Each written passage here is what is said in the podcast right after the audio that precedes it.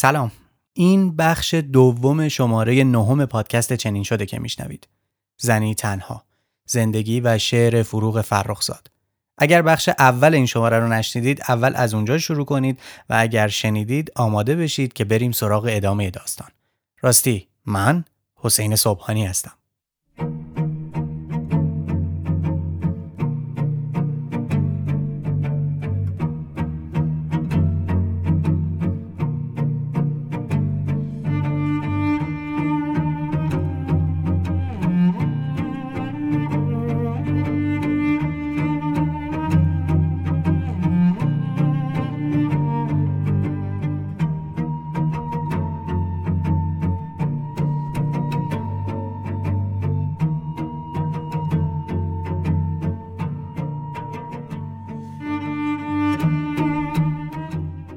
بخش اول تا سال 1334 و جدایی فروغ از پرویز شاپور رسیدیم. اتفاق دیگه‌ای که در همین سال افتاد این بود که ناصر خدایار که قبلتر ازش حرف زدیم در پاورقی مجله روشنفکر شروع به چاپ داستانی متوالی کرد به نام شکوفه کبود. این داستان با جزئیات به شرح همون روابط گذشته فروغ و خدایار می پرداخت. اسامی مستعار بودن ولی این داستان حسابی رو زبونا افتاد. انتشار چنین چیزی تأثیر خیلی بدی روی فروغ گذاشت. یکی از دوستانش و برادرش فریدون رو سراغ خدایار فرستاد که چاپ این داستان رو متوقف کنه. ولی خدایار از قصه ای که حسابی معروف شده بود و فروش مجله رو هم بیشتر کرده بود دست نکشید و تا آخر منتشرش کرد. این ماجرا چنان فشار روانی به فروغ وارد کرد و احتمالا باید فشارهای قبلی ناشی از جدایی از شاپور و فرزندش رو هم بهش اضافه کرد که کارش به آسایشگاه روانی کشید. فرزانه میلانی نویسنده کتاب فروغ فرخزاد زندگی نامه ادبی همراه با نامه های چاپ نشده در صحبتی که با خدایار داشته که یه بخشیش هم قبلا نقل کردیم ازش پرسیده که چرا این داستان رو منتشر کرده و خدایار جواب میده باور بفرمایید چون ایشان داستان اعتراف را نوشت و گناه را انداخت گردن من برایش پیغام فرستادم که بردمت بالا حالا میارمت پایین میلانی می‌پرسه شما بردیدش بالا؟ و خدایار جواب میده مگر خودش نمی‌گوید تو مرا شاعره کردی ای مرد؟ فروغ می‌خواست مشهور بشود که شد من آدم مطرح زمان خودم بودم. روزی که او سراغ من آمد زن ناشناسی بود. منظور از داستان اعتراف که خدایار میگه فروغ نوشته ظاهرا داستان کوتاهیه که در همون سال 1344 در مجله چاپ شد ولی نویسندش معلوم نیست کیه و احتمالا اون داستان هم اشاره هایی داشته به همین ماجرا. اما فروغ بعد از جدایی سرگشته و حیرون بود. حتی حالا که از لحاظ قید و بندهای خانوادگی تا حد زیادی رها شده بود بازم به آرامش نرسیده بود. فروغ در نهایت برای فراموش کردن برای آدم تازه‌ای شدن چاره رو در سفر دید. تصمیم گرفت که برای تحصیل به اروپا بره. اما مهمترین مشکل در راه این سفر مشکل مالی بود.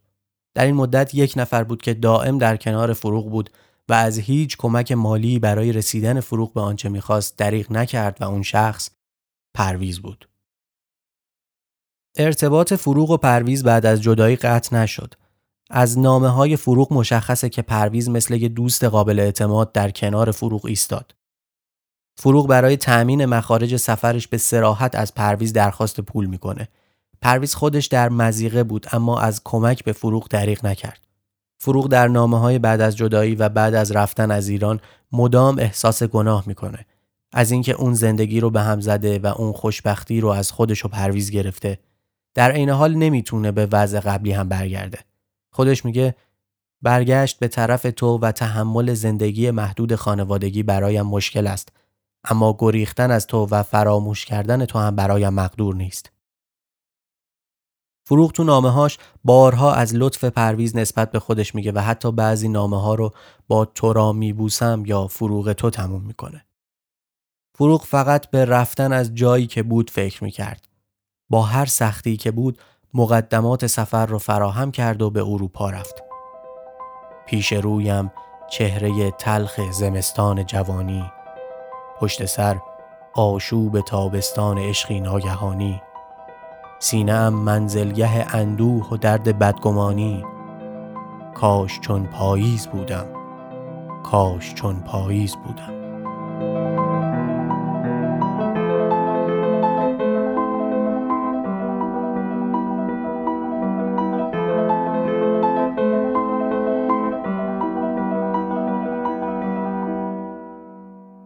پرویز عزیزم این نامه را برای خداحافظی برایت می نویسم. نمی‌دانم از کجا شروع کنم. با یک اندوه شدیدی از اینجا می روم. می‌خواستم اصلا برایت نامه ننویسم. خیلی هم سعی کردم ولی باز نشد. نمی‌دانم چرا فقط دلم می‌خواست خودم را گول بزنم.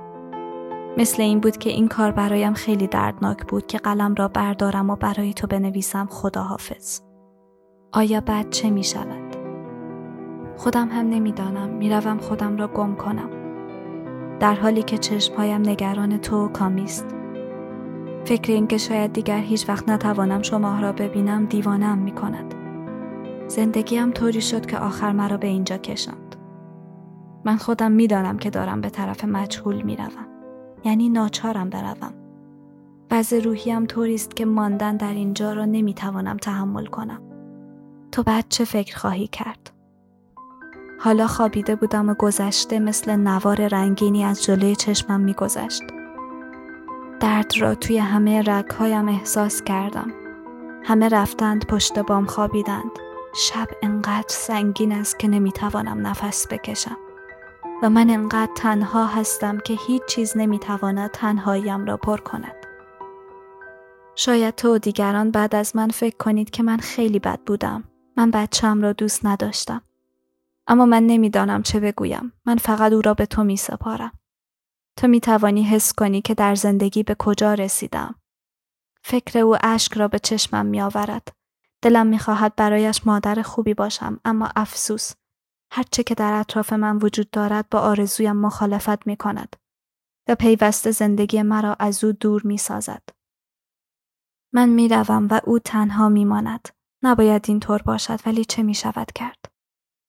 پرویز در این لحظاتی که چشمهایم می خواهد همه یادگارها را همه محیط و اشیا را در خودش جاودانه منعکس سازد قلبم از اندوه لبریز است. تنها به او فکر می کنم و فقط به وجود تو امیدوارم. شاید برای او رفتن من زیاد ناراحت کننده نباشد. اما با همه اینها تنها خواهشم از تو این است که زودتر به تهران بیایی تا او کاملا تنها نباشد. پرویز من نمی‌دانم با چه زبانی از محبتهای تو تشکر کنم. اگر تو نبودی من نمی توانستم به هیچ کس تکیه کنم. به خدا با تمام وجودم آرزو می کنم که تو خوشبخت بشوی و یا باشی. و با تمام وجودم آرزو می کنم که مرا و بدیهای مرا فراموش کنی. من همیشه دوستت دارم نمی‌خواستم این جمله را بنویسم. برای اینکه من این ارزش را ندارم که تو را دوست داشته باشم. تو روحت خیلی بزرگتر و پاکتر از آن است که با روح من بیامیزد. من آدمی هستم که خودم را توی جریان وحشتناک دیوانگی هایم انداختم و بیش از هر چیز به نیروی شگرفی فکر می کنم که دستهایم را راحت نمی‌گذارد و در درونم وجود دارد و من میان پنجه هایش موجود ضعیفی بیشتر نیستم. زندگی من در آنجایی میگذرد که با خوشبختی و سعادت واقعی فرسنگ ها فاصله دارد. همچنین با زندگی تو. و من اگر سرانجام طرز فکر خودم را می‌دانستم هیچ وقت زندگی تو را خراب نمی کردم. حالا که می‌روم تو مرا ببخش و اصلا فراموشم کن. من خودم نمی‌دانم چه کار کنم. چهارشنبه صبح می‌روم. همه مسخرم می‌کنن ولی برای من همه چیز حل شده و بدبختی و خوشبختی مفهومی ندارد. من برای این نمی‌روم که خوشبخت بشوم. می‌روم خودم را فراموش کنم و تو را فراموش کنم و گذشته را فراموش کنم. اما می‌دانم که هیچ وقت نمی شود. همیشه جای خالی تو را در کنار خودم می بینم. و همیشه یاد تو و یاد عشقی که نسارم کردی و آغوش گرمی که به رویم گشودی زندگی را به کامم تل خواهد کرد. من دوستت دارم و هرچه بیشتر می خواهم تو را فراموش کنم این حقیقت دردناک را بیشتر احساس می کنم. برگشت به طرف تو و تحمل زندگی محدود خانوادگی برایم مشکل است. اما گریختن از تو و فراموش کردن تو هم برایم مقدور نیست. تو برایم معما شده ای. تو برایم عذاب شده ای و خوبی هایت رنجم می دهد. پرویز یک بار دیگر می نویسم که کامی را به تو می سپارم. تو نگذار او نبودن مرا احساس کند. آنقدر دوستش داشته باش که مرا فراموش کند. همه نگرانیم به خاطر اوست. خودم برایش لباس میدوزم و میفرستم. وقتی تهران آمدی او را با خودت ببر. پرویز من آدرسم را بلافاصله بعد از ورود برایت میفرستم که جواب نامم را به آن آدرس بدهی. دلم می‌خواست پیش از رفتن تو را می‌دیدم اما تو نیامدی و حالا نمی‌دانم که آیا باز در زندگیم یک روز تو را خواهم دید یا نه. عکس کامیو خودت را برایم بفرست. با تمام محبتم تو را میبوسم. خدا حافظ تو. فروغ.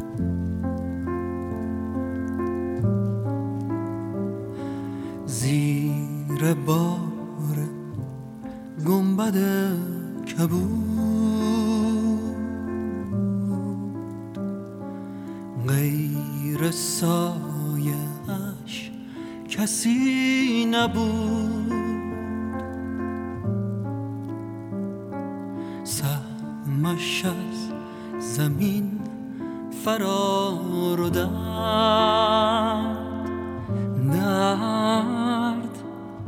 سهمش از هوا غبار و دود.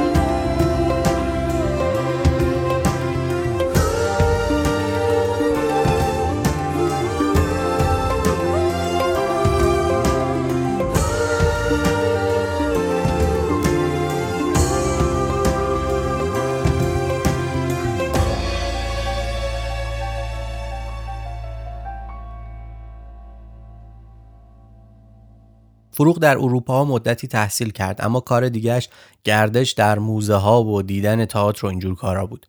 در این مدت زبان ایتالیایی رو هم یاد گرفت و در این بین همچنان با پرویز در ارتباط بود. این سفر در جان فروغ تاثیر گذاشت و تونست تا حدی آلام او رو تسکین بده و در سال 1336 با روحیه بهتر به ایران برگشت. اما این همه از فروغ گفتیم کمی هم از پرویز بشنوید. پرویز شاپور در سال 1302 به دنیا آمد. کارمند اداره دارایی بود ولی اهل روزنامه نگاری و تنز پردازی هم بود. مدتی در نشریه توفیق که از معروفترین نشریه های تنز اون روزا بود کار می‌کرد. پرویز شاپور با امران صلاحی آشنا شد و این آشنایی تبدیل به دوستی پایداری شد که تا آخر عمر ادامه پیدا کرد. احمد شاملو نشریه‌ای داشت به اسم خوشه که پرویز در اون نشریه هم با شاملو همکاری کرد. پرویز شاپور بیشتر برای دو گونه از آثارش معروف شد. یکی نوشته های کوتاه تنظامیز و قابل تعملی که شاملو اسم کاری کلماتور رو براش پیشنهاد داد و تمام این مدل نوشته ها به همین اسم معروف شد و یکی هم طراحی هاش. از کاری کلماتورهای شاپور مثلا چند نمونه براتون بخونم. تصویر گلها روی آب قالیچه پهن کرده بودند. معشوقه هم آنقدر قد بلند است که شب یلدا هم کفایت نمی کند که تمام قد او را در خواب ببینم. رودخانه اندکی ایستاد تا خستگیش در برود. زربان قلک قلبم یکی پس از دیگری ته می کشند.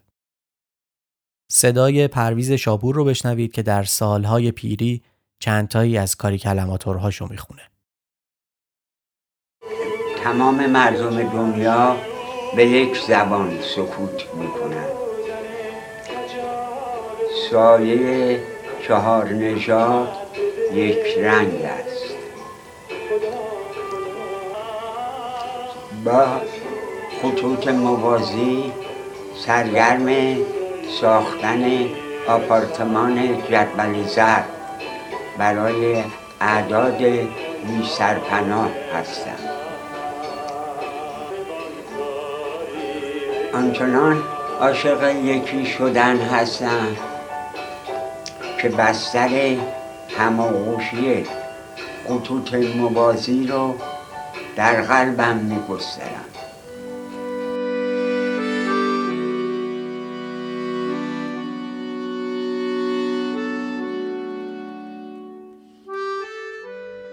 از میزان دوستی و علاقه و ارادت شاملو به شاپور همین بس که جدای از شعر افق روشن که به پسرش کامیار تقدیم کرده بود تمام دفتر شعر هوای تازه را به پرویز تقدیم کرد. تقدیم نامه‌ای که در اون پرویز شاپور رو با زیباترین صفتها ستایش می‌کنه. به پاس تعبیر عظیم و انسانیش از کلمه دوستی به پاس عاطفه سرشارش که در این برهوت بدگمانی و شک چون شب چراغی می درخشد و روح را از تنهایی و نومیدی رهایی می دهد و گرمای امید بخشش که در این سردترین روزگاران ناباوری را تختعه می کند. به پاس قلبی بزرگ که فریادرس است و سرگردانی و ترس در پناهش به شجاعت می گراید. به پاس محبت بیدریقی که فروکش نمی کند و انسانیتی که در نبرد با ظلمت از پادر نمی آید. این مجموعه به پرویز شاپور تقدیم می شود. تهران فروردین 1343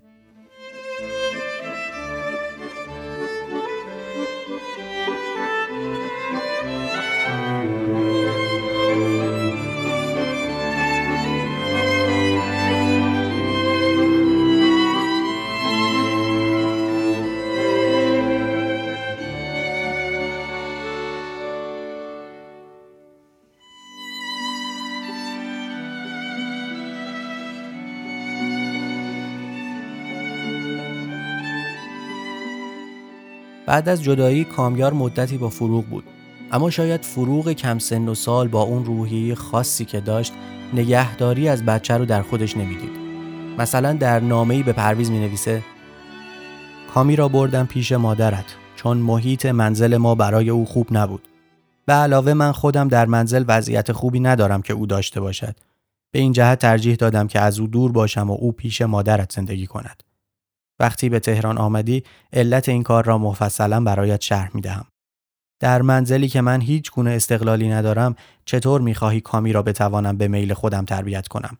البته تقصیر همه به گردن خود من است و یک اشتباه کوچک خودم باعث شد که زندگیمان به این صورت در بیاید. ولی مطمئن باش که اگر تو هم مرا بخشیده باشی خودم خودم را نمی بخشم. درباره کامیار اگرچه فروغ همیشه غم دوری از فرزندش رو داشت اما انگار خودش هم به عمد قصد کندن ازش داشت. بعد از جدایی در نامه‌ای به پرویز می نویسه صدای کامی هم از آن خانه می آید. او در فاصله کمی از من زندگی می کند. من صدای او را می شنوم و آرزوی در آغوش کشیدنش در روحم می سوزد و خاکستر می شود و او همانطور پشت دیوار میخندد و من مثل دیوانه ها می‌خواهم هرچه که در اطرافم وجود دارد بخار شود. اشاره فروغ به فاصله کم و پشت دیوار هم منظور خونه مادر پرویزه که با خونه پدری فروغ دیوار مشترک داشتند. یا در نامه دیگه میگه از حال کامی بخواهی بد نیست. اگر من او را پیش مادرت گذاشتم فکر نکن که از نگهداری او عاجز بودم بلکه در اینجا بیشتر به آسایش و راحتی او فکر کردم تا به خوشبختی خودم. پرویز به خدا من دروغ نمی‌گویم.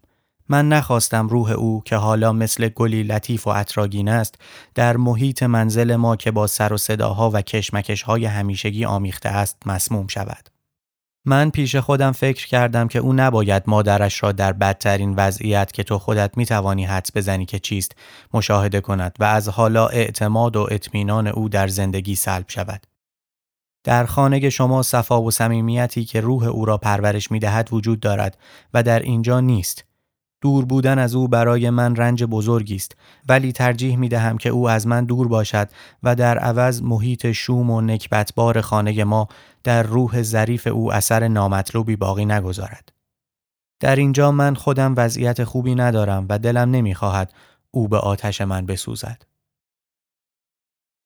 فروغ بعدها در نامه‌ای به برادرش فریدون می نویسه از زندگی گذشته به کل بریدم. وقتی کامی را در خیابان می بینم که حالا قدش تا شانه می رسد فقط تنم شروع می کند به لرزیدن و قلبم به ترکیدن. اما نمی خواهمش. فایده این علایق و روابط چیست؟ بعد از سفر اروپا پرویز شاپور اجازه دیدن کامیار را به فروغ نداد. با این استدلال که بچه دو هوایی میشه و تحت تاثیر دو فرهنگ مختلف بزرگ میشه و این موضوع همیشه یکی از رنجهای فروغ بود. خودش گفته بود یار من شعر و دلدار من شعر می‌روم تا به دست دارم او را و این بهایی بود که او برای رسیدن به این یار و دلدار می پرداخت. موضوع رابطه فروغ و پسرش یکی از موضوعاتیه که زیاد دربارش بحث شده. فروغ در زمان جدایی فقط 21 سال داشت و چند سال قبل وقتی نوجوان بود وارد زندگی مشترک شده بود در حالی که دختر بی تجربه ای بود و جهانبینی گسترده ای نداشت. آیا فرزندش را عاشقانه دوست داشت ولی نمی‌خواست زیر بار مسئولیتش بره؟ در مجموع داوری درباره این موضوع کار راحتی نیست. وقتی به ایران برگشت گویا سراغ کامیار رفته بود اما بهش اجازه ملاقات فرزندش را نداده بودند. در شعری به نام بازگشت که چند روز بعد از ورودش به ایران و در 25 شهریور 1336 در تهران سرود توصیفی گیرا از شهر مرده و خاموش داره که در اون سراغ کامی رو می‌گیره. اما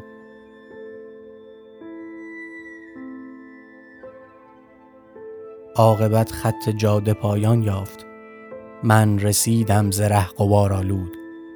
نگه هم پیشتر ز من میتاخت. بر لبانم سلام گرمی بود. شهر جوشان درون کوره ظهر کوچه میسوخت در تب خورشید. پای من روی سنگ فرش خموش پیش می‌رفت و سخت میلرزید. خانه ها رنگ دیگری بودند گردالوده تیره و دلگیر. چهره ها در میان چادرها همچو ارواح پای در زنجیر. جوی خشکیده همچو چشمی کور خالی از آب و از نشانه او. مردی آواز خان راه گذشت گوش من پر شد از ترانه او.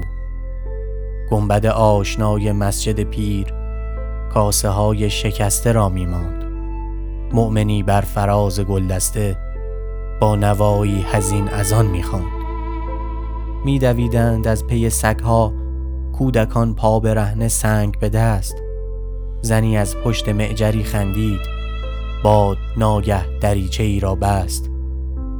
از دهان سیاه هشتی ها بوی نمناک گور می آمد مرد کوری اسا زنان می رفت آشنایی ز دور می آمد دری آنجا گشوده گشت خموش دستهایی مرا به خود خواندند. اشکی از ابر چشم ها بارید دستهایی مرا ز خود راندند.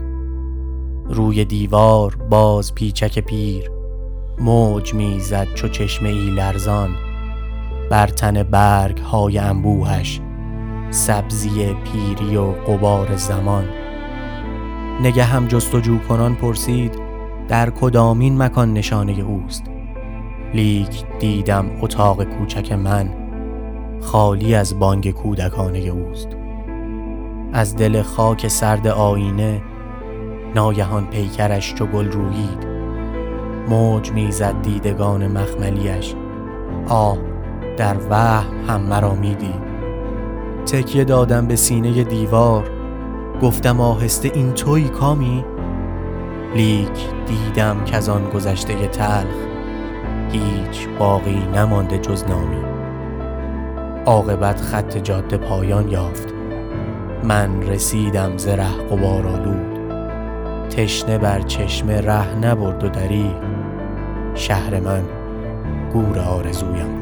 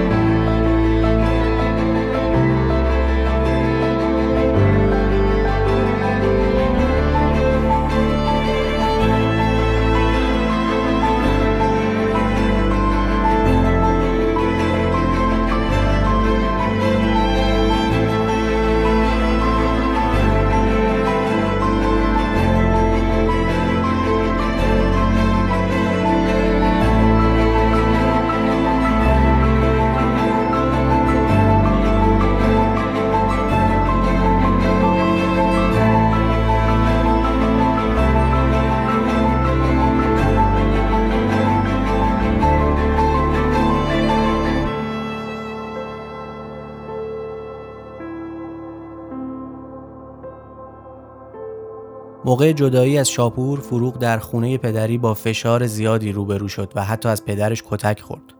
فروغ مجبور شد از خونه پدریش بره و مدتی رو پیش یکی از دوستانش زندگی کنه. در سفر اروپا وقتی به خونه برادرش امیر مسعود رفته بود با هم از پدرشون صحبت کرده بودند و انگار تمام آنچه از پدرش در ذهن داشت از خاطرش گذشته بود. فروغ فردای اون روز نامه مفصلی برای پدرش نوشت و عقده دل تمام این سالها رو باز کرد. از رنجهایی گفت که پدرش به او تحمیل کرده بود و از خودش. از خودش که با زن ایدئالی که در ذهن پدرش و جامعه وجود داره فرق داشت. اما انگار توی این نامه هم نتونست همه چیزی رو که در دلش بود روی کاغذ بیاره. پدر گرامی امیدوارم حال شما خوب باشد. حتما از اینکه مدت درازی است که برای شما نامه ننوشتم از من رنجیده اید و فکر کرده اید که من شما را دوست ندارم. اما در حقیقت اینطور نیست. من همیشه دلم می‌خواسته برای شما نامه بنویسم و درد دل کنم. اما هر وقت پیش خودم تصمیم گرفتم که نامه بنویسم بلافاصله از خودم پرسیدم که چه بنویسم و این فاصله ای را که بین من و شما به وجود آمده با چه چیز می‌توانم پر کنم. من دوست نداشتم بنویسم حالم خوب است و سلامت هستم و شما چطورید و چه کار می‌کنید. دلم می‌خواست همه زندگیم را، همه حسها و دردها و بدبختیهایم را برای شما بنویسم.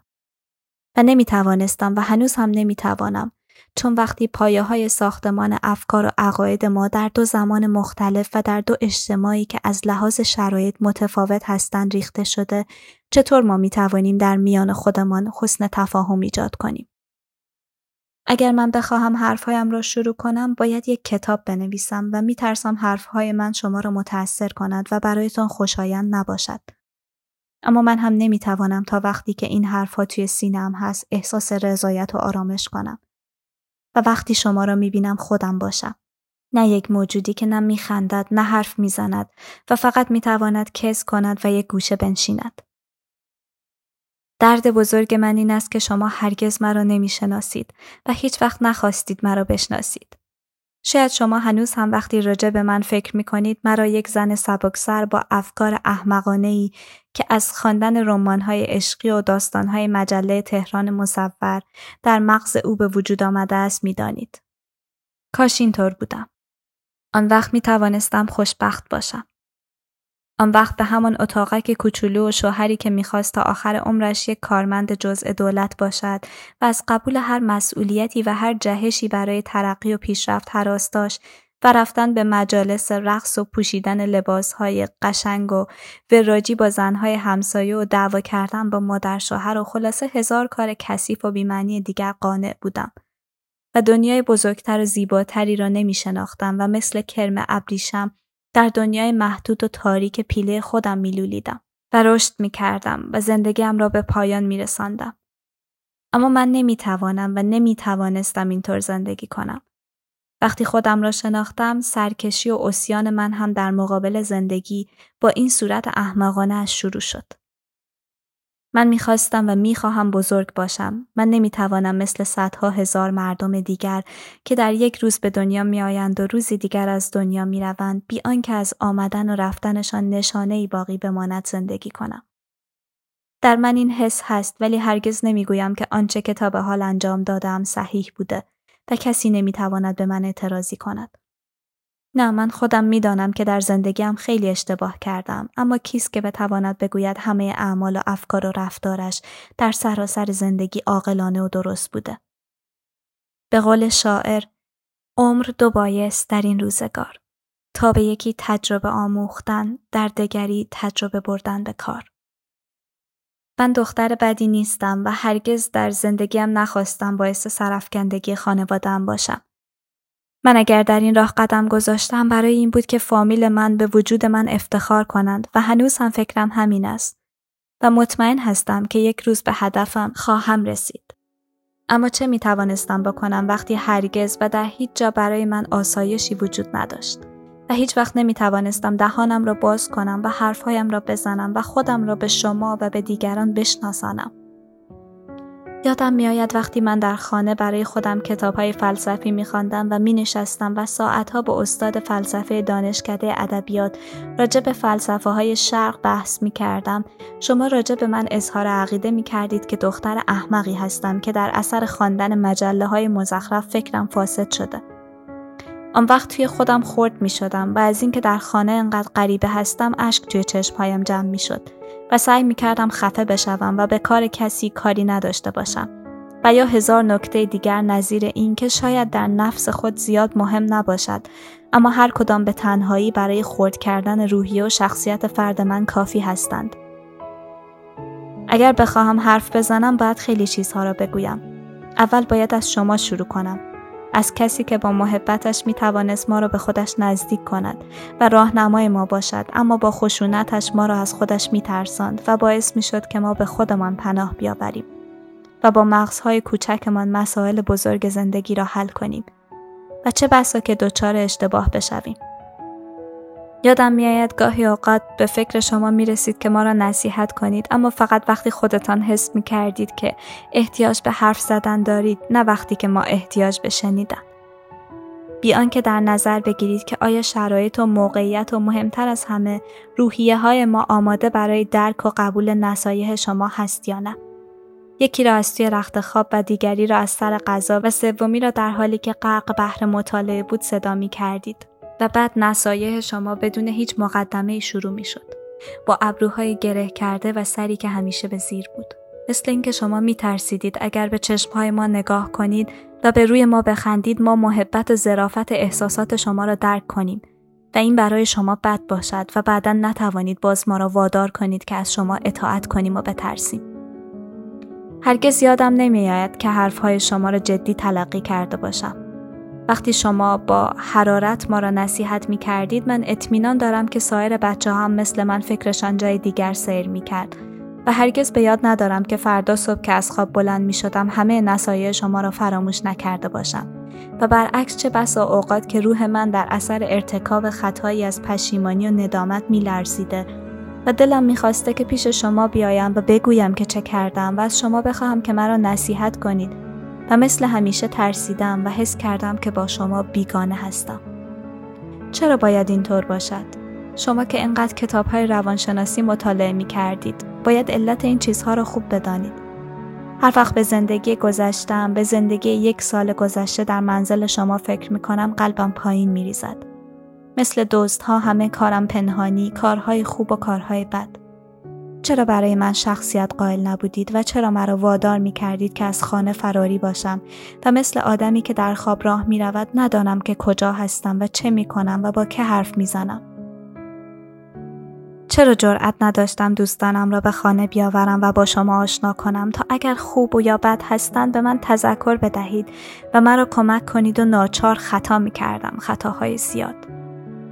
و اما حالا چرا به اینجا آمدم و چرا رنج گرسنگی و درب دری و هزار بدبختی دیگر را تحمل می کنم؟ برای اینکه من خانه را دوست دارم.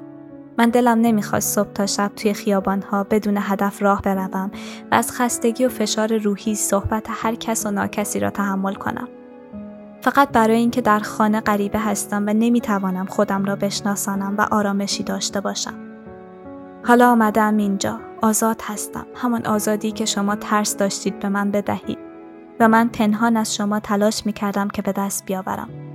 و به همین دلیل دچار اشتباه می شدم. در حالی که حق این بود که شما در به دست آوردن این آزادی از راه صحیح به من کمک می کردید. حالا اینجا هستم. اما چه کسی می تواند بگوید که من یک شب بیرون از خانه خوابیدم؟ نه من صبح تا شب توی اتاقم هستم و کار خودم را می کنم. علاقه هم ندارم به اینکه بیرون بروم. برعکس تصور شما زن خیابانگردی نیستم بلکه خودم هستم. زنی که دوست دارد کنار میزش بنشیند و کتاب بخواند و شعر بنویسد و فکر کند. چرا؟ چون حس می کنم که مال خودم هستم. حس می کنم که در خانه راحت هستم. دیگر های کسی با تنفر و تحقیر مرا نگاه نمی کند. دیگر کسی به من نمی‌گوید این کار را بکن، این کار را نکن. کسی مرا یک بچه نفهم نمی‌داند. و من برای خودم برای حفظ وجود و شخصیت خودم احساس مسئولیت می کنم. و هرگز بعد از این نمی توانم خودم را در مورد اشتباهی که ممکن است مرتکب بشوم ببخشم. در حالی که پیش خودم وقتی راجع به گذشته فکر می کنم هرگز خودم را تقصیر کار نمی دانم بلکه دیگران را باعث اشتباهات و خطاهای خودم می دانم. افسوس که نمی توانم همه حرفهایم را بزنم. اگر به من اجازه می دادید و قول می دادید که از من نخواهید رنجید خیلی حرفها را برای گفتن داشتم. می‌خواستم از اول زندگیم شروع کنم و هر لحظه آن را برای شما شرح بدهم و همه افکارم را بنویسم. من خیلی راجع به زندگیم فکر کردم و همچنین راجع به شما و طرز تربیت و تفکر شما در مورد خودمان. اما حالا چه می‌توانم بکنم؟ اگر بدانم که شما از من میرنجید بهتر است که همیشه همینطور با لبهای بسته و چشمهایی که محبت طلب می‌کنند به شما نگاه کنم و دلم پر باشد و حرف ما از سلام و احوال پرسی تجاوز نکند. اینقدر بدانید که من هم مثل همه بچه ها شما را دوست دارم و دلم نمی‌خواهد کاری کنم که شما را ناراحت کند. و باز هم می‌دانم که ممکن نیست پدر و مادر فرزندانشان را دوست نداشته باشند. شاید بیش از این که من شما را دوست دارم شما مرا دوست داشته باشید. من خودم وقتی به کامی فکر می کنم دلم می خواهد از قصه فریاد بزنم و زار زار گریه کنم. اما وقتی تفاهم نیست هر دوی ما دچار اشتباه می شویم. من ده روز است که به مونیخ آمدم. من و امیر دیشب اینجا از شما خیلی صحبت کردیم. دیشب وقتی می‌خواستم بخوابم دیدم دیگر نمی‌توانم کاغذ ننویسم. پیش خودم گفتم کاغذ بنویسم حتی دو خط. همین برایم کافی است. به امیر قول دادم که برای شما همه فکرهایم را بنویسم. اما نمی‌توانم و چقدر بدبختم که نمی‌توانم. فقط دلم می‌خواهد شما فکر کنید که من دختر بدی نیستم و بدانید که دوستتان دارم. من همیشه از حال شما خبر داشتم و آدمی هستم که هرگز به دوستی و محبت تظاهر نمی کنم و هرچه دارم در قلب خود دارم. از اینکه ماهیانه مبلغی برایم میفرستید یک دنیا ممنون هستم. دلم نمی‌خواست سربار شما باشم اما چه می توانستم بکنم. زندگیم خیلی سخت بود اما تا یکی دو ماه دیگر اینجا قرار است کاری به من بدهند و شاید دیگر احتیاج نداشته باشم. وقتی به تهران آمدم پولدار خواهم شد و قرض شما را پس می دهم. اگر برایم جواب بنویسید خوشحال می شوم چون حالا روزهایی را میگذرانم که خیلی سخت و دردناک است و مثل آدمی که توی گور خوابیده تنها هستم. با یک مش افکار تلخ و عذاب دهنده و یک مش قصه که هیچ وقت تمام نمی شود. حالا که نمی توانم کاری کنم که شما را راضی کند اما شاید یک روز برسد که شما هم به من حق بدهید و دیگر از من قهر نکنید و با من هم مثل بچه های دیگر مهربان باشید. شما را از دور می بوسم. فروغ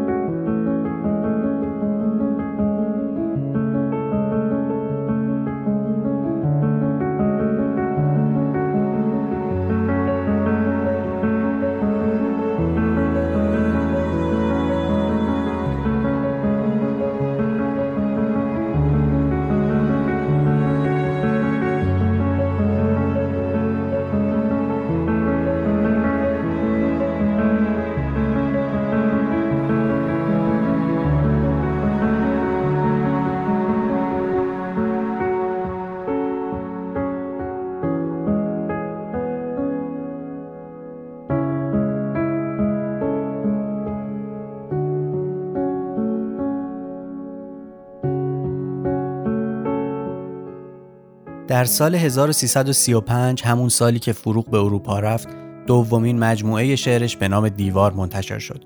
فروغ این مجموعه رو به پرویز تقدیم کرد. به پرویز به یاد گذشته مشترکمان و به این امید که هدیه ناچیز من می‌تواند پاسخی به محبتهای بیکران او باشد. و نکته جالب این که اولین شعر این دفتر شعر گناه بود. شعرهای این مجموعه هم مثل مجموعه اسیر بیشتر در قالب چارپارن اما در محتوا دیوار هم حوالی مزامین اسیر میچرخید. هما سیار که او هم شاعر بود درباره مجموعه دیوار میگه دفتر دیوار که شعرهای پیش از سال 1335 او را در بر می‌گیرد همان زمانی که سروده هایش بیشتر بیان عشق و نیاز و هوس و بوسه و بستر و گناه بود و اغلب در همان حوالی متوقف می شود. یکی از شعرهای این دفتر شعر اندوه تنهاییه که من شروع و پایانش رو خیلی دوست دارم. پشت شیشه برف میبارد پشت شیشه برف میبارد. در سکوت سینم دستی دانه اندوه میکارد. موسپید آخر شدی ای برف تا سرانجامم چنین دیدی. در دلم بارید ای افسوس بر سر گورم نباریدی. چون نهالی سست می لرزد روحم از سرمای تنهایی. میخزد در ظلمت قلبم وحشت دنیای تنهایی. دیگرم گرمی نمی بخشی عشق ای خورشید یخ بسته سینم صحرای نومیدی است. خستم از عشق هم خسته. پشت شیشه برف میبارد. پشت شیشه برف میبارد. در سکوت سینم دستی. دانه اندوه میکارم. بعد از او بر هرچه رو کردم. دیدم افسون سرابی بود. آنچه میگشتم به دنبالش وای بر من نقش خوابی بود.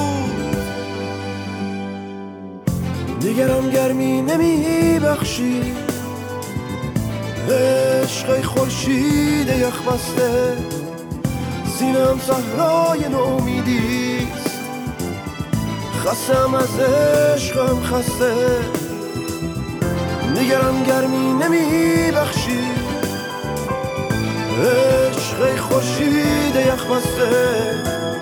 سینم صحرای نومیدیست خستم از عشقم خسته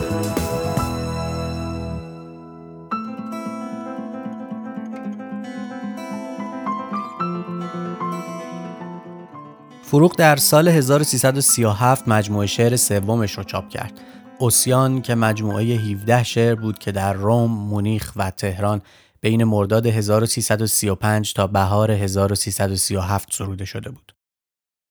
در اوسیان هم بیشتر شعرها قالب چارپاره دارن. همونطور که از اسم این مجموعه برمیاد، فروغ این دفتر فروغ اوسیانگره. شاعر که در این مجموعه حال و هوای خیامی پیدا کرده علیه همه چیز و همه کس علیه خدا اسیان می‌کنه. آه آیا ناله ام ره می‌برد در تو تا زنی بر سنگ جام خود پرستی را یک زمان با من نشینی با من خاکی از لب شعرم بنوشی درد هستی را. سالها در خیش افسردم ولی امروز شعلسان سر می کشم تا خرمنت سوزم. یا خموش سازی خروش بیشکیبم را یا تو را من شیوه دیگر بیاموزم. دانم از درگاه خود میرانیم اما تا من اینجا بنده تو آنجا خدا باشی سرگذشت تیره من سرگذشتی نیست. که سرآغاز و سرانجامش جدا باشی. چیستم من زاده یک شام لذت بار ناشناسی پیش میراند در این راهم. روزگاری پیکری بر پیکری پیچد. من به دنیا آمدم بیان که خود خواهم. اما این دفتر هم اون چیزی نبود که فروغ رو فروغ کرد. سال 1337 از بابت دیگه هم برای فروغ سال مهمی بود. چرا که در این سال با ابراهیم گلستان آشنا شد فروغ بعد از برگشتن به ایران دنبال کار میگشت. کار روزنامه نگاری انجام داده بود ولی دیگه نمی‌خواست این کار رو ادامه بده.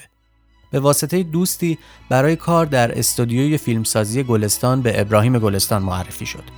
فروغ در استودیو گلستان مشغول به کار شد و این برهه یکی از نقاط عطف زندگی او به حساب میاد. وقتی فروغ برای اولین بار گلستان رو دید احتمالا نمی‌دونست که او یکی از مهمترین آدمهای زندگیش خواهد شد. گلستان نویسنده و فیلمساز بود. داستانهایی ازش چاپ شده بود و در بین جامعه روشنفکری اون روزای ایران برای خودش جایگاهی داشت. فروغ کارش رو به عنوان کارمند بایگانی و تلفنچی با دستمزد ماهیانه 850 تومان که مبلغ قابل توجهی هم بود در گلستان فیلم شروع کرد. بعد از مدتی از طرف این استودیو برای کارآموزی در امور فیلمسازی به اروپا رفت و بعد هم در کارهای مختلف سینمایی به گلستان کمک می‌کرد. اما ماجرای اصلی اون جایی اتفاق افتاد که به هم علاقه شدن و رابطه عاشقانه بینشون شکل گرفت.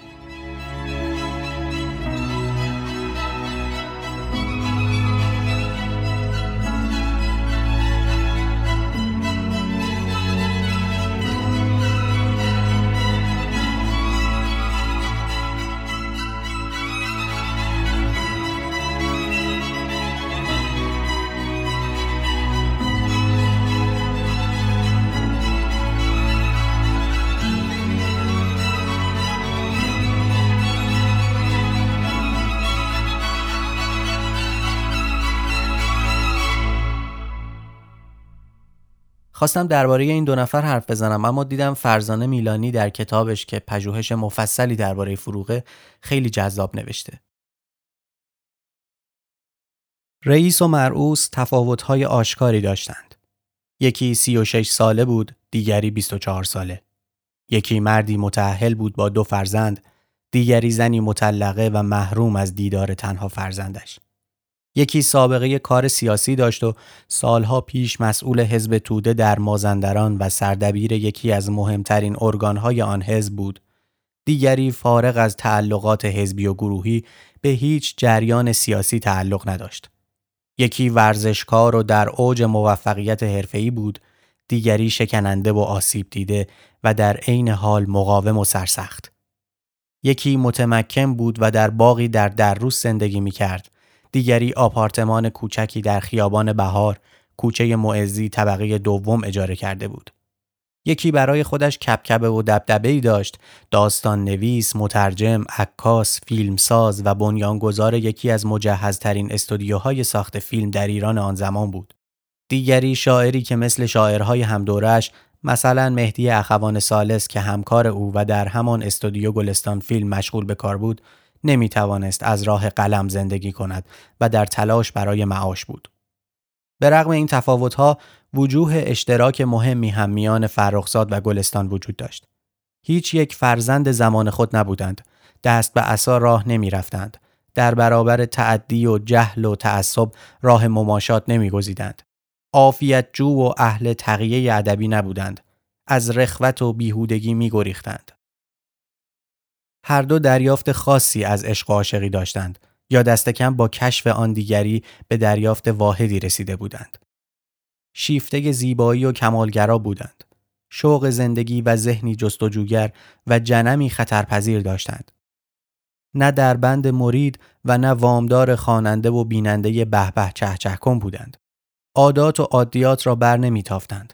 در آثارشان ساختار قدرت را به چالش گرفته و به عرصه های ممنوع وارد شده بودند. لاجرم یکی خود را زنی آسی و تنها می‌دانست و دیگری که خود را محصور در حدها می‌دانست در آن محیط تنها و غریبه بود. رابطه این دو جدایی از اینکه همیشه یکی از بخشهای زندگی فروغ بوده که برای آدما جالب بوده و فراوون دربارش حرف زدن در همون موقع هم نقل مجالس روشنفکری بود. بعضی به این عشق آتشین حسادت می‌کردند بعضی با نفرت و دهنکجی ازش حرف می‌زدند. عدهای گلستان و مقصر می‌دونستند که با داشتن زن و بچه پی عشق و عاشقی رفته و عده این تقصیر رو به گردن فروغ مینداختند که وارد زندگی چنین مردی شده. اما این حرفها برای این عاشق و معشوق باد هوا بود چرا که اونا در بند عقاید رایج زمانه نبودند. هر دوی اونا سنت شکنهایی بودند که در قالب عقاید مرسوم جامعه جا نمی اونا چیزی رو تجربه می‌کردن که شاید هیچ کدوم از اون آدما تجربه نکرده بودن. فروغ بعد از پرویز هم وارد روابط عاشقانه شده بود اما انگار این یکی با بقیه فرق داشت. اون که مرتب به دنبال تجربه عشق در آدمهای مختلف میگشت انگار با گلستان به ایستگاه نهایی و سکون در عشق رسید و چیزی رو که می‌خواست در او پیدا کرد. چیزی که میشنوید بخشهایی از نامه‌ای که فروغ وقتی برای اکران فیلمش که بدتر دربارش میگم به اروپا رفته بود برای ابراهیم گلستان نوشت. با این توضیح که شاهی اسمی بود که بعضی از اعضای خانواده ابراهیم گلستان اونو از بچگی به این اسم صدا می‌کردن. شاهی جان عزیزم قربانت بروم خیلی وقت است که از تو خبر ندارم از روزی که از پزارو آمدم تا امروز که نزدیک یک هفته می شود که در لندن هستم. دارم دق می کنم. چطور می توانم بیان که بدانم که کجا هستی و چه می کنی و چه حالی داری؟ زندگی هم را ادامه بدهم و راحت باشم. مثل دیوانه ها شدم. صبح که از خواب بیدار می شوم برای گذراندن روزم هزار جور نقشه می کشم اما هنوز پایم را از خانه بیرون نگذاشتم که سرگردانی و غمم شروع می شود. و هنوز به سر خیابان نرسیدم که دنیا در نظرم شروع می کند به تنگ شدن و کوچک شدن و برمیگردم. نمی توانم بی تو نمی توانم بی تو نمی خواهم بی تو نمی فهمم حس نمی کنم نمی بینم. بی تو اصلا قدرت زندگی کردن ندارم. آخ کاش می دانستی. امروز از بدبختی رفتم نامه هایت را آوردم و دوباره خواندم. قربان نامه هایت بروم. قربان شکل روی کاغذ لغزیدن قلمت بروم. کلمه ها را نگاه می کنم و حرکت دستهایت را به یاد می آورم. دستهایت کجا هستند؟ دستهایت که مثل خبر بیداری از روی پوستم می گذشتند. دستهایت که وقتی می گرفتمشان از وحشت سرنگون بودن میان زمین و آسمان خالی می شدم. دوستت دارم شاهی جان دوستت دارم. چه فایده دارد که بنویسم؟ چطور می توانم بنویسم؟ فکرت را که می کنم مثل این است که توی قلبم دارند تبل می زنند. هر ضربه را هزاران بار قوی تر کن و هر ضربه را هزاران بار تکرار کن. تنم پاره پاره می شود. چی دارم می نویسم؟ این صاحب خانه من از آن زنهای وحشتناکی است که کلاههای وحشتناکتر سرش می‌گذارد و آنقدر فضول است که می‌خواهد سر از همه چیز در بیاورد. شبها ساعت به ساعت می آید و در اتاق مرا باز می کند و هر بار هم برای اینکه این کار را بکند بهانه ای می. به خیال خودش می خواهد مچ مرا بگیرد و من هم که تکلیفم روشن است. در عوض تمام ملافه هایش را برایش جوهری کردم و با آتش سیگار سوزاندم. توی این خانه ای که من زندگی می کنم یک گله زن و دختر دانشجو از ملیت های مختلف زندگی می کنند. زندگی زنانه چقدر جالب و تماشایی است. من هیچ وقت این کارها را نکردم. در صبح حمام می‌گیرند، زیر ابرو برمیدارند، ورزش می‌کنند، موهایشان را بیگودی میپیچند، هی صورتشان را توالت می کنند. هی می شویند. همینطور با لباس خواب توی کریدورها میچرخند و بلند بلند حرف می‌زنند و آواز می‌خوانند و همه این فعالیت ها برای این است که تلفنی زنگ بکشد و مردی شب دعوتشان کند به یک قهوه یا یک هامبرگر و بعد هم یک هتل و یک تخت یک شبه. و من همینطور نگاهشان می‌کنم. چقدر راحت و خوب است که آدم فقط یک ماده باشد. ماده بودن برای یک زن آسان ترین راه گذران زندگی است. شاید من چیزی کم دارم. من همیشه عشق می‌خواستم و نزدیکی کامل می‌خواستم. دوام و استحکام می‌خواستم. می‌خواستم آنچنان خودم را سراپا ببخشم که تنها به مرگ می‌شود بخشید. و شاید برای همین است که زندگی احساساتیم آنقدر سخت بر من گذشته است. هر وقت که آمدم ماده بشوم بلافاصله تو خودم نفرین کردم. راستی اگر من تو را در این دنیا پیدا نکرده بودم چه می کردم؟ حتما می مردم. خودم را می کشتم. هرچند که با تو هیچ چیز جز عشق کامل نبود اما همین کافی بود. همین که می‌دانستم که تنم درد تنت را دارد نه میل تنت را. همین که با تو انگار در چاه فرو می رفتم و به مرکز زمین می رسیدم. همین که با تو انگار می مردم و از شکل می افتادم. همین برایم کافی بود. شاهی، نازنینم، مردم. میدانی تو مرد من هستی. مثل آدم که مرد حوا بود. که برای حوا خلق شده بود و یا بالعکس. چرا که آدم تنها و ناقص بود و حوا آمد تا نقص را جبران کند و یا بالعکس. اما به هر حال هر دو برای هم آمده بودند و هر دو از یکی آمده بودند و دیگر روی زمین نه مردی بود نه زنی و هرچه بود بد بود. قربانت بروم. انگار که من از جای بریدگی زخمی در تن تو رویدم. آخ دوستت دارم، دوستت دارم. وقتی می نویسم که دوستت دارم سینه هایم درد می گیرند. همیشه همینطور است. عشق مثل شیری که در پستان میماند و مکیده نمی شود می خواهد سینم را بشکافد. دوستت دارم. مزهک است که بنویسم دوستت دارم. اگر هشتاد ساله هم بشوم باز مثل جوانها دوستت دارم. اگر هزار سال دیگر هم به دنیا بیایم باز دوستت دارم. اگر باد هم خاکم را ببرد و هیچ بشوم باز هم دوستت دارم. آخ شاهی جانم، شاهی جانم، شاهی جانم. فروغ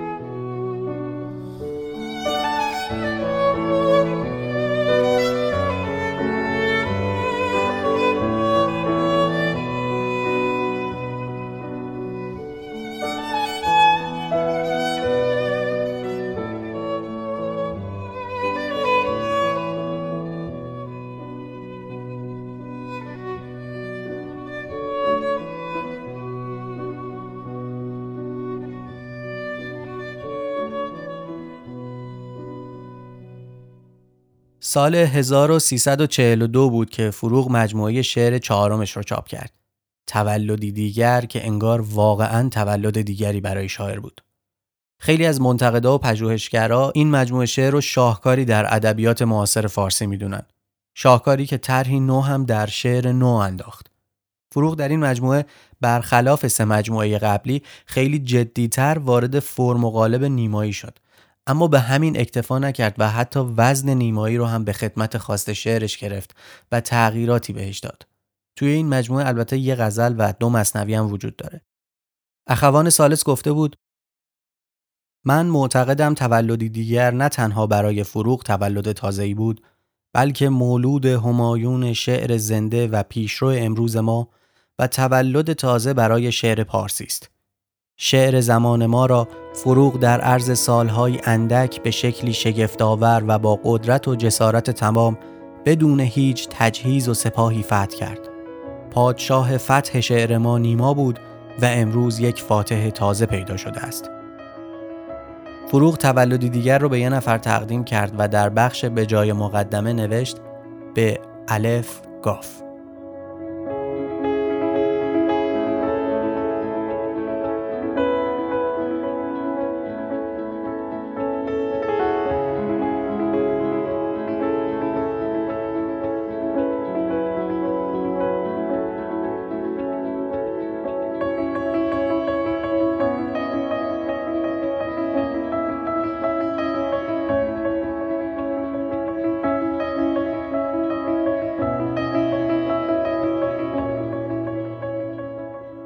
شعر فتح باغ یکی از شعرهای معروف این مجموعه است. شاید این شعر رو درباره خودش و گلستان گفته باشه. آن کلاقی که پرید از فراز سر ما و فرو رفت در اندیشه آشفته ابری ولگرد و صدایش همچون نیزه کوتاهی پهنای افق را پیمود. خبر ما را با خود خواهد برد به شهر. همه می‌دانند همه می‌دانند که من و تو از آن روزنه سرد عبوس باغ را دیدیم و از آن شاخه بازیگر دور از دست سیب را چیدیم. همه می ترسند همه می ترسند اما من و تو به چراغ و آب و آینه پیوستیم و نترسیدیم. سخن از پیوند سست دو نام در اوراق کهنه یک دفتر نیست. سخن از صمیمیت تنهامان در تراری و درخشیدن اوریانیمان مثل فلس ماهی ها در آب. سخن از زندگی نقره‌ای آوازی است که سهرگاهان فواری کوچک می‌خواند. ما در آن جنگل سبز سیال شبی از خرگوشان وحشی و در آن دریای مضطرب خونسرد از صدفهای پر از مروارید و در آن کوه غریب فاتح از عقابان جوان پرسیدیم که چه باید کرد. همه می‌دانند همه می‌دانند ما به خواب سرد و ساکت سی مرغان ره یافته ما حقیقت را در باغچه پیدا کردیم؟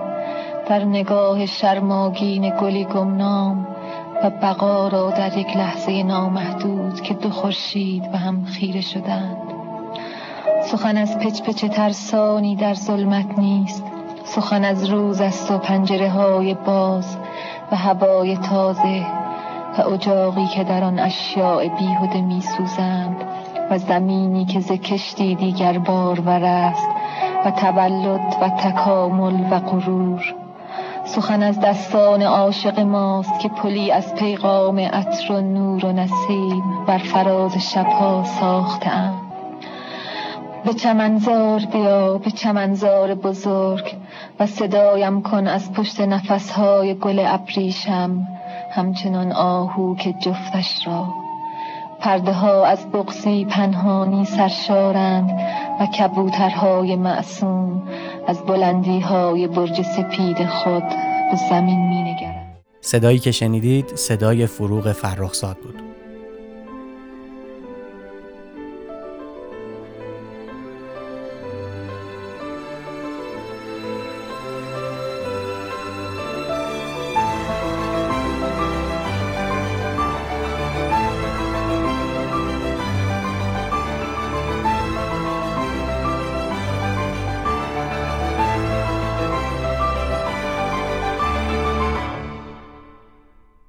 خیلی ها این تغییر قابل توجه فروغ رو نتیجه تأثیر گلستان بر اون می‌دونن. اما اینجا نکته هایی وجود داره. فروغ این دفتر رو با فاصله پنج سال از دفتر قبلی منتشر کرد. در این مدت تغییر و تحولاتی در احوالش پیدا شده بود که قطعا گلستان هم در اون نقش داشته. گلستان در اون روزگار جهانبینی خاصی داشت. آدم باسوادی بود و قطعا صحبتهایی که بینشون رد و بدل می‌شد و کتابهایی که به فروغ پیشنهاد می‌داد و به طور کلی این معاشرت در قنای شعر فروغ تاثیر داشته. اما حتما استعدادی در فروغ وجود داشت و این عوامل تونست این استعداد رو بیدار کنه و این چنین شعرش رو متحول کنه. نکته بعدی که نباید فراموش کرد معاشرت فروغ با کسانی مثل اخوان سالس بود که او هم در استودیو گلستان کار می‌کرد یا دوستی با سهراب سپهری نکته مهم دیگه اینه که فروغ در ارتباطش با گلستان انگار به مقصدش در عشق رسیده بود و دوره این شاخه و اون شاخه پریدن تموم شده بود و این شاید در تمرکز او بر شعرش هم بی تاثیر نبوده. اما بشنوید از زبان مهدی اخوان سالس که در مصاحبه ای درباره رابطه فروغ و گلستان میگه. بعد دیگر فروغ آمد و مشغول کار شد و اینها. دیگر کم کم می دیدیم که با گلستان یک رابطه دوستانه هم پیدا کرده بودند و به نظر من در زندگی فروغ کارساز بود. اصلا خود معاشرت با گلستان تحولی در زندگی فروغ به وجود آورد. گلستان اولین کاری که کرد در مورد فروغ این بود که تمام معاشرت های قبلیش را قطع کرد. همانطور که گفتم خودش هم تقریبا آمادگی این حالت را داشت. معاشرت های قبلیش را با زندگی گذشتهش به کلی قطع کرد. حتی خانهاش را جدا کرد از حدودی که آن شب نشینی ها، آن گردش هایی که واقعا آدم ول می گردد و یک استعداد در اوقات بیهودگی هرز می شود، او جدایش کرد. و خودش هم آمادگی این جدایی را داشت. در واقع این یک اتفاقی بود که خیلی به سود ادبیات ما تمام شد. به سود فروغ تمام شد. به سود اصولا آنچه واقع شده و ما ازش حرف می‌زنیم تمام شد و مخصوصا به سود شعر ما. چون در واقع مثل اینکه جرقه ای در زندگی فروغ زده شد. زندگی او با گلستان و محیط تازه‌ای که او پیدا کرد برای فروغ جرقه ای بود. و بعد با گلستان پیش آمد. در کار فیلم کارهایی کرد و خلاصه این محیطی بود که در واقع برای فروغ ناشناس بود و خیلی خوب شکفت. و من معتقدم یک نوع جرقه ای نظیر مولانا. البته بنا به تشبیه به قول مثل تشبیه خوردن به بزرگان می شود گفت. یا هر چیز مثل آن جرقه ای که بین شمس و مولانا به یک شکل دیگرش. البته نه عارفانه خیلی فلان. این دیدار و برخورد موجب شد که فروغ هم شکفتگی پیدا کرد. یک فروغ دیگر شد. در واقع مثل اینکه به قول حبیبم احمد سروش بند از زبانش برداشتند قفل از زبانش باز کردند و یا می شود گفت یک دریچه تازه ای روی این زن گشوده شد و همان بود که ما می دیدیم روز به روز شعرش کمال خاص و تحول عجیبی پیدا می کند که بعدها رسید به آن مرحله که ما در کتاب تولدی دیگرش دیدیم. اما برای اینکه عمق تغییر شخصیت فروغ رو از دید خودش متوجه بشید یادتونه که گفتم دفتر دیوار سال 35 منتشر شد و فروغ به پرویز تقدیمش کرد. سال چهل این دفتر به چاپ دوم رسید و فروغ در این چاپ علاوه بر اون تقدیم نامه این مجموعه رو به برادرش فریدون هم تقدیم کرد و نوشت فری جان فروغ این کتاب یک فروغ ساده، احمق و احساساتی است. اگر فکر می‌کنی به من شباهت دارد و به هر حال قبولش داری مال تو ما که بخیل نیستیم. فروغ فرخزاد تیر ماه 1340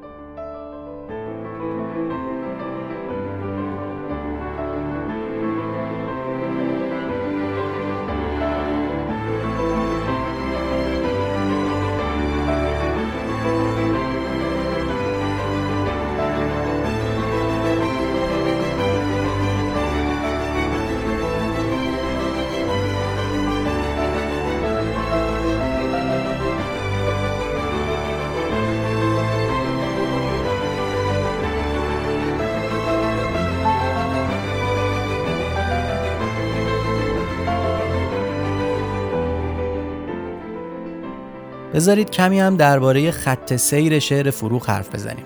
تا حالا نقدهای خیلی خیلی زیادی درباره شعر فروغ فرخزاد نوشته شده اما بیشتر منتقدا متفق القولن که سه دفتر اول فروغ چندان توانی برای عرض اندام نداره و دو دفتر آخرن که فروغ رو در تاریخ ادبیات فارسی ماندگار کردن. می‌خوام بخشای کوتاهی رو بخونم از نقدی که منوچهر آتشی با سراحت و برندگی درباره شعر فروغ نوشته. فروغ اسیر جوشش های خاصی بود که موقعیت های ژورنالیستی شعر در آن روزگار تشدید و تثبیتش می کرد. آن من که فروغ به چارپاره های سخت عاشقانه بازاردار خود نزدیکش می‌دانست زنی که پا از گلیم عرف و عادت زنانه فراتر گذاشته بود فروغ اسیر دیوار و اسیان نظرگاهی عاطفی اجتماعی داشت اسارت زن که پیش از همه به اسارت خیش تعبیر می کرد به اسیانش وامی داشت اما فروغ این اسیان را نه با مبارزه اجتماعی بلکه با تظاهرات اروتیک و خشم و پرخاشها و افسون طلبی های عشق زمینی پیاده می کرد. زندگی اگر زندان و قفس بود نه به خاطر این بود که اندیشه و آزادی فکر او را محدود کرده بود بلکه بیشتر به این خاطر بود که عشق او را به بند کشیده بود او را از دیدار محبوبش ممنوع و محروم کرده بود با نگاهی به دفترهای بعدی می‌بینیم که فروغ در این سیاه مشقها دفترهای قبلی رو به سیاهمش تشبیه کرده. تکاملی چشمگیر ندارد. چرا که مجالی برای تکامل نیست نه در قالب نه در محتوا زیرا قالب همان چهار پاره است که در نهایت به ترکیبی مستزادگونه می انجامد و در همان بستگی های عروضی دست و پا می زند. اگر تغییری صورت گرفته تنها در کلمات است همچنان داره راجب دفتر اول حرف می‌زنه از نظر مضمون هم مکرر از عشق خواهش تن و جان و سوداهای عاشقانه است که تفاوت نه امتیاز آن با آثار سایر چارپار سرایان همان شهامت زنانگی و بیپروایی در طلب است که تا آخر به عنوان وجه امتیازی برای فروغ باقی میماند. وقتی هم می‌خواهد نظرگاهی والاتر بگزیند و ذهن شاعرانه اش را در قلمرو وسیعتری به جستجو وادارد به نوعی رویازدگی و خیال پردازی روی می آورد. مجموعه دیوار نیز در حدی میان اسیر و اسیان جای دارد با همان تم کذایی و قالب‌های مشخص اندکی شسته رفته تر از اسیر و ناصره تر از اسیان بدون کوچکترین جهش و پرش یا انعطافی در بیان که خبر از تحولی دهد. پس می توانیم به راحتی به این نتیجه برسیم که فروغ در فاصله سه کتاب نام برده تا تولدی دیگر یعنی با نخستین شعرهایش شعرهای تولدی دیگر رو در واقع اولین شعرهای فروغ می‌دونه.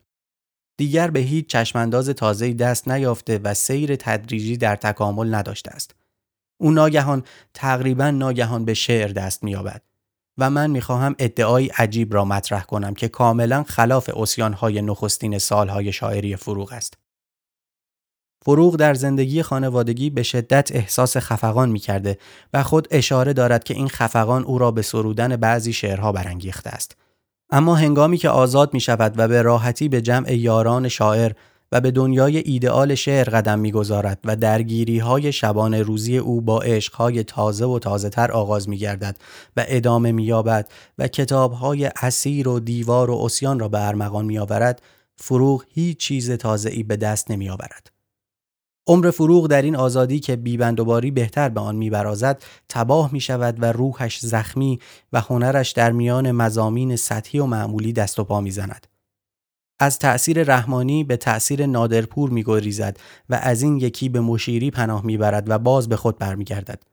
اما حاصل این تلاش چیز دندانگیری نیست. جمع یاران شاعر فروغ را اسیر کردند نه زندگی خانوادگی. اتفاقا او در مرحله کمال شعری آنجایی که تولد دوباره را پشت سر گذاشته و در جوانی دوباره به شکوه و تفکر صدا بلند می کند و به حالت عاطفی سالمی گرایش می آبد بیشتر در قلمرو های خانوادگی می گنجد تا آزادی بیغید و شرط اخلاقی و اجتماعی. و این همه دلیل آن است که فروغ نابغه نبود تا بدون تکیهگاهی بیرونی خود به پرورش خود بپردازد و بدون گذشتن از نشیب و فرازها و تغییر و تحول در سبک و شیوه شعری به کمال مطلوب دست یابد.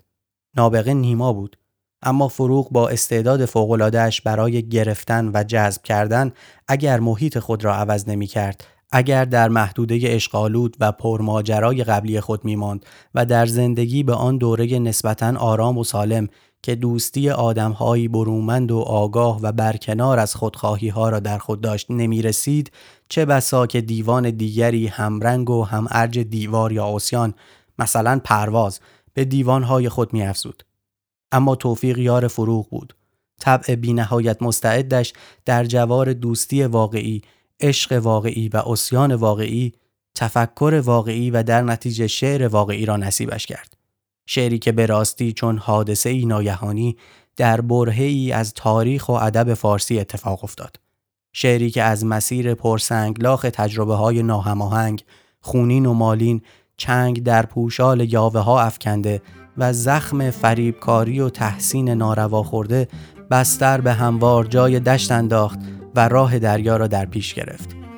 فروغ هر چند سه کتاب شعر به قول خودش مزخرف و آبکی از خود به جای گذاشت اما همان چند شعر دفتر تولدی دیگر و قطعات بعد از آن چون ایمان بیاوریم به آغاز فصل سرد از نمونه های شعر فارسی است که در طول تاریخ ادبیات هزار ساله ما همانندش بس اندک به وجود آمده و خواهد آمد.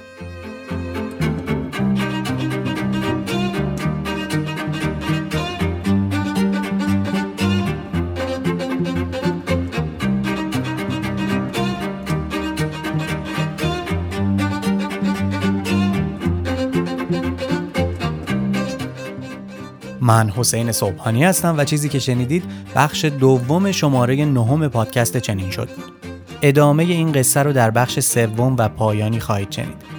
باید از یلدا علایی عزیز تشکر کنم که به چنین شد لطف کرد و در این شماره نامه های فروغ رو با صدای او شنیدید. از شما خیلی خیلی متشکرم که چنین شد رو میشنوید نظراتتون رو در جاهای مختلف می‌خونم استوری ها و توییتاتون رو می‌بینم که چنین شد رو به دیگران معرفی می‌کنید. و همه اینا واقعا باعث دلگرمیه. یادتون نره که برای دیدن عکس ها و ویدیوهای مرتبط با پادکست به صفحه اینستاگرام چنین شد سر بزنید.